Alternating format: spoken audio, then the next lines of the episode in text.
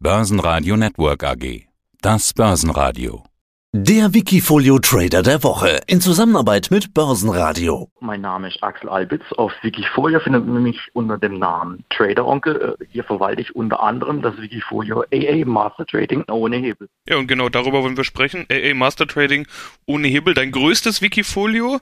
Du handelst sehr aktiv. Wir haben da schon einige Male drüber gesprochen.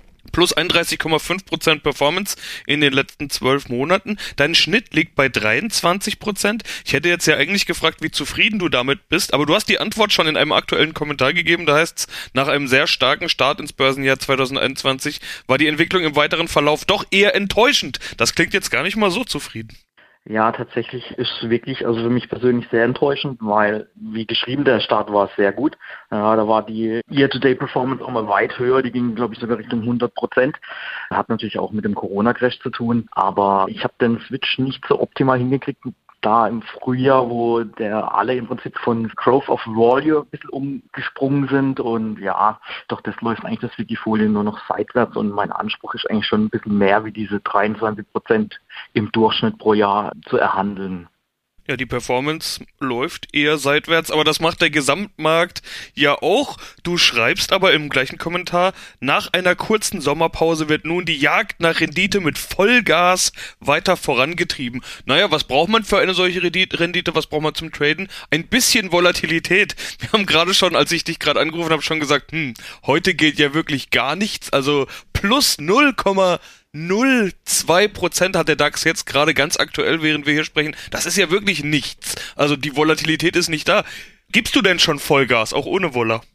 Tatsächlich würde ich das gerne, aber erzwingen kann man es natürlich nicht, wenn der Markt die Chancen nicht hergibt. Ich meine, man kann natürlich wie wild hin und her handeln, aber das ist dann eher kontraproduktiv. Von dem her ist tatsächlich die Umschlagshäufigkeit momentan im Aktienwikifolio nicht sehr hoch, weil wirklich, also klare Trends sind echt Mangelware und wenn, muss man schon Glück haben, wenn man da mal irgendwo mit dabei ist. Ja, dann schauen wir doch mal, wo du mit dabei bist. Eine ganze Menge Aktien sind nämlich mit dabei. Große wie VW oder DAX-Aufsteiger Porsche, aber auch ganz viele kleine, die man unter anderem auch aus dem Börsenradioprogramm kennen könnte. Click Digital, Bluecap, SLM Solutions und solche Dinge. Was kommt bei dir denn gerade rein? Schaust du da auf die Trends oder was genau schaust du dir da gerade an, wenn du eine Aktie mit reinnimmst? Trends und vor allen Dingen immer mehr der Bewertungsfaktor und ja, wie hoch das KV ist vor allen Dingen, weil gerade ich habe ja auch viel mehr US-Werte schon drin. Ich bin da mittlerweile auch sehr, sehr skeptisch, wenn da für Alteryx oder irgendwelche andere Nestec-Werte KVs von 10, 20 ausgerufen werden, da bin ich sehr, sehr skeptisch. Das heißt, ich habe dann eher so, ja, ein bisschen in Anführungszeichen günstiger bewertete Unternehmen mit reingenommen, auch wenn die eher dann halt in dem Bereich Value zu finden sind, wie zum Beispiel ein Stahlwert wie Klöckner, die eigentlich nach den Zahlen weit höher stehen müssten, aber natürlich wird da auch schon wieder ein gewisser Abschwung eingepreist.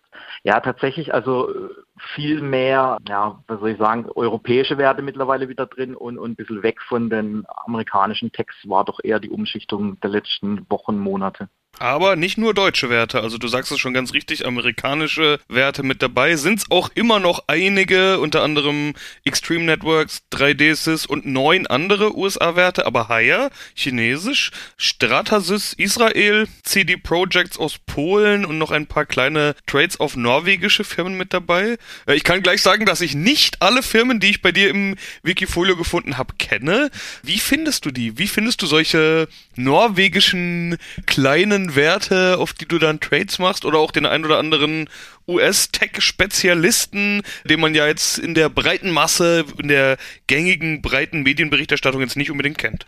Ja, tatsächlich, ich beziehe da ziemlich viel bezahlten Research von verschiedenen Plattformen, ja, die wirklich, denke ich, weltweit den Markt immer screenen, wo man dann ziemlich gut verpackt quasi die ganzen Storys mit gewissen Kennzahlen, die wichtig sind, serviert kriegt. Das kostet natürlich alles ein bisschen Geld, aber es macht einem die Arbeit halt unglaublich einfach und ich denke, Diversifikation muss man einfach drin haben, also so nur Amerika, nur Europa oder nur Deutschland, das ist nicht mein Anspruch und tatsächlich, wie gesagt, das ist dann eigentlich nicht mein eigenes Research, sondern das kriegt man dann vorbereitet und man muss dann quasi nur noch für sich selbst filtern, was dann relevant ist für eine Depotaufnahme.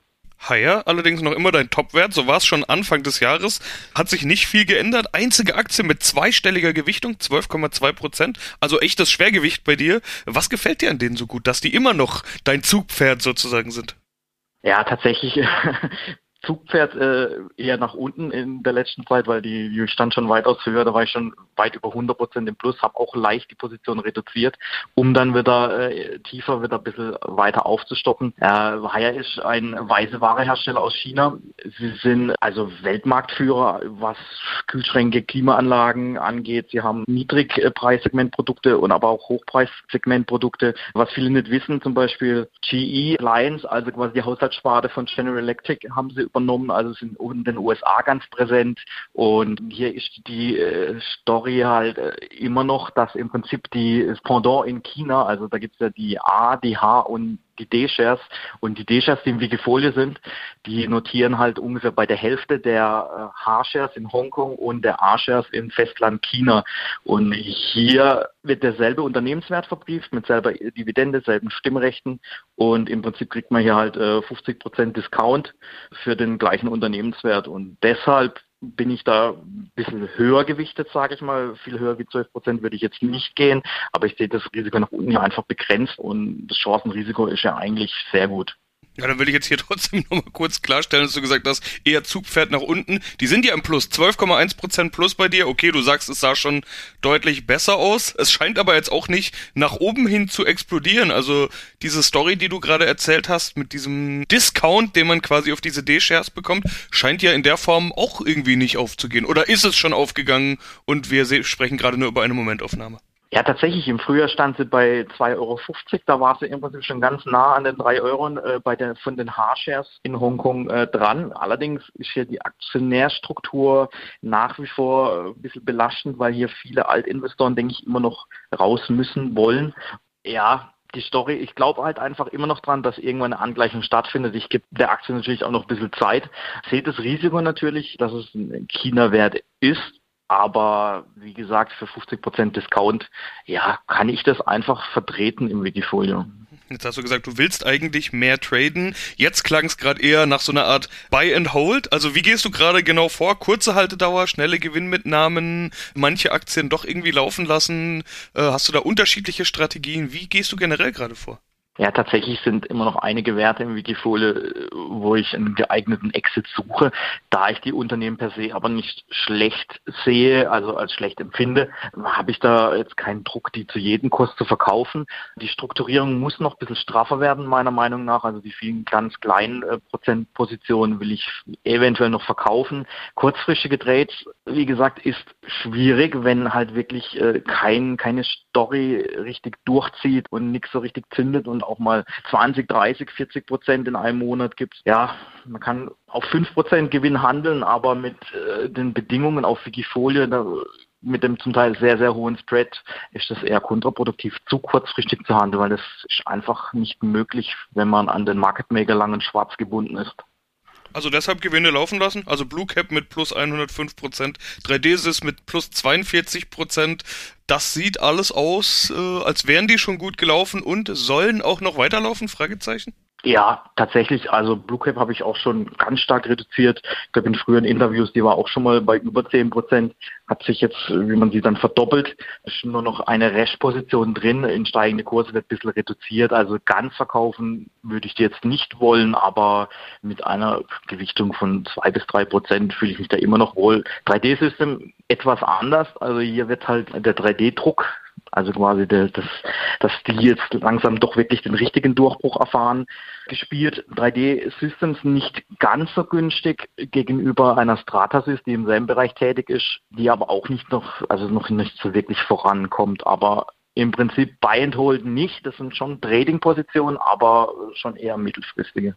Ansonsten sind auch ganz schön viele Werte im Minus gerade. Ich habe mal geschaut, über die Hälfte deiner Positionen haben ein rotes Vorzeichen.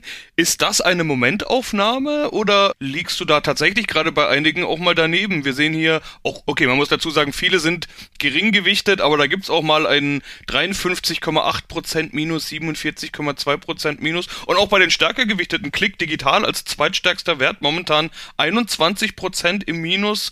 VW als immerhin 5 stärkster Wert, auch fast 5% im Minus. Also da sind doch überall auch Minuspositionen drin. Sitzt du die gerade aus oder sind das die Positionen, bei denen du gesagt hast, ja, das wartest du vielleicht noch auf eine Position, um da vielleicht einfach mal rauszukommen? Tatsächlich sind es nicht diese angesprochenen Positionen, bei denen ich raus will, weil Click Digital ist ja weit zurückgekommen, ich glaube fast halbiert, aus gewissen Gründen, die man nachrecherchieren kann oder auch nicht. Also da war wohl irgendein Großaktionär, der hier auf der Geberseite war und dann einfach, doch den exorbitanten Kursanstieg auch mal richtig krasse gemacht hat. Man muss überlegen, die meisten Werte haben sich seit dem Corona-Tief vervielfacht. Doch das sitzen da Investoren auf Riesengewinne. Das sind eigentlich eher Unternehmen, da glaube ich schon dran, auch Volkswagen. Da bin ich dann auch eher irgendwann wieder auf der Käuferseite. Ich habe ja auch schon Gewinne mitgenommen im Plus. Das sehe ich dann eher so als eine Trading-Position, die ich nach oben hin reduziere und nach unten hin eher wieder aufstocke. Ja, so im Groben. Noch immer ein DAX-Short dabei, 10,8%. Das ist schon eine deutliche Position. In Anbetracht, dass die meisten Positionen eher niedrig sind, ist es die zweitgrößte Position in deinem Depot. Ist das Absicherung oder ist das Pessimismus, was wir hier sehen? Teils, teils. Wie gesagt, die Märkte kommen jetzt schon lange nicht mehr voran und man hat Gefühl, wenn man schon ein bisschen länger im Markt ist, der Markt ist irgendwie satt und irgendwie sitzt jeder noch auf Gewinne und würde gern noch mehr sehen, aber irgendwie, ich glaube, es kommt irgendwann in den nächsten Wochen, Monate eine Korrektur, die notwendig ist, damit die Kurse wieder weiter steigen können. Und tatsächlich, als der DAX dann so bei 15.8, 16.000 war, habe ich dann angefangen, auch eine größere Short-Position aufzubauen, einfach mit dem Hintergrund, dass ich gedacht habe, also viel höher wird er jetzt temporär vor dem Hintergrund der Inflation, der Renditesteigerung, Unsicherheiten in China, Deutschland, Bundestagswahl, wird er einfach nicht nach oben durchstarten. Und das ist Absicherung und Trading-Position zugleich. Und dann haben wir noch ein Trading-Produkt auf den Bitcoin. Den Bitcoin spielst du ja auch so ein bisschen mit deiner Northern Data-Position. Das ist ja so eine Art Bitcoin-Aktie, wenn man es so bezeichnen will, ist jetzt etwas verkürzt und verknappt angesprochen, aber kann man schon so sagen. Bitcoin spielt also nach wie vor eine Rolle in deiner Strategie. Immer ein bisschen, aber die Gewichtung ist ja unter 1%. Also ich habe hier schon viele Gewinne mitgenommen. Die war, glaube ich, ursprünglich irgendwann mal bei 2% und habe auch bei höheren Kursen schon ordentlich verkauft. Sollte der Bitcoin nochmal richtig korrigieren, würde ich die natürlich auch wieder aufstocken auf den Bitcoin. Aber momentan sehe ich jetzt da keinen Handlungsbedarf. Da sie so gering gewichtet ist und ordentlich im Plus ist, lasse ich die momentan einfach liegen zur Beobachtung. Bleibt noch die Cash-Position. Als wir zuletzt gesprochen hatten, Anfang des Jahres waren es 7% Cash. Du hattest damals gesagt, das ist für dich ja trotzdem fast voll investiert. Und du hattest gesagt, ich bin mir nicht ganz sicher, ob es nur eine kurze Korrektur gibt oder ob es diesmal etwas Größeres wird. Damals war der DAX bei rund 14.000 Punkten. Die haben wir nie wieder gesehen. Das muss man ja auch dazu sagen. Cash jetzt fast nichts. Bist du also danach dem fahrenden Zug hinterhergerannt oder wie war's? Nein, ich war eigentlich durchwegs gut, also relativ stark positioniert, allerdings oft in den falschen Sektoren, deshalb nur die Seitwärtsbewegung dann nach dem Hype im Anfang des Jahres, ja, hinterhergerannt, nicht, vielleicht wie gesagt auf den falschen Zug gesessen. Ja, dann frage ich auch diesmal wieder nach dem Ausblick. Letztes Mal hast du gesagt, liegt irgendwie eine Korrektur in der Luft. Die hatten wir nicht. Auch jetzt habe ich bei dir an der einen oder anderen Stelle wieder rausgehört, liegt irgendwie eine Korrektur in der Luft, beziehungsweise ist absolut mal überfällig. Wie sieht denn dein Ausblick jetzt aus? Tatsächlich immer noch recht ähnlich, weil, wie ich es gerade schon gesagt habe, irgendwie jeder hat Riesengewinne, hat man das Gefühl, weil alles schon ziemlich gut gelaufen ist. Dennoch sind die Bewertungen nicht überall exorbitant hoch. Das macht die ganze Gemengelage sehr, sehr schwierig zu handeln. Deswegen habe ich im Prinzip keine Cashquote, aber dafür ein DAX-Short und bin in Aktien investiert, die eigentlich meiner Meinung nach nicht zu teuer sind. Aber wenn der Gesamtmarkt korrigiert, dann werden natürlich auch die fallen. Ja, also ich bin nicht total euphorisch, aber auch nicht total skeptisch. Ich denke, viel wird jetzt dran liegen, wie tatsächlich jetzt die Notenbanken dann das Tapering angehen und ob dann wirklich irgendwann in den USA die Zinswende kommt. Ich denke aber, Korrektur kann kommen, aber ein Crash sehe ich nicht. Ja, sind wir mal gespannt. Und sind wir gespannt, über was für Themen wir uns dann beim nächsten Mal unterhalten werden. Soweit erstmal vielen Dank, Axel Albitz, a.k.a. Trader Onkel. Dankeschön. Mehr Trading-Ideen finden Sie im Blog unter wikifolio.com und in der Börsenradio-Mediathek. Börsenradio Network AG. Das Börsenradio.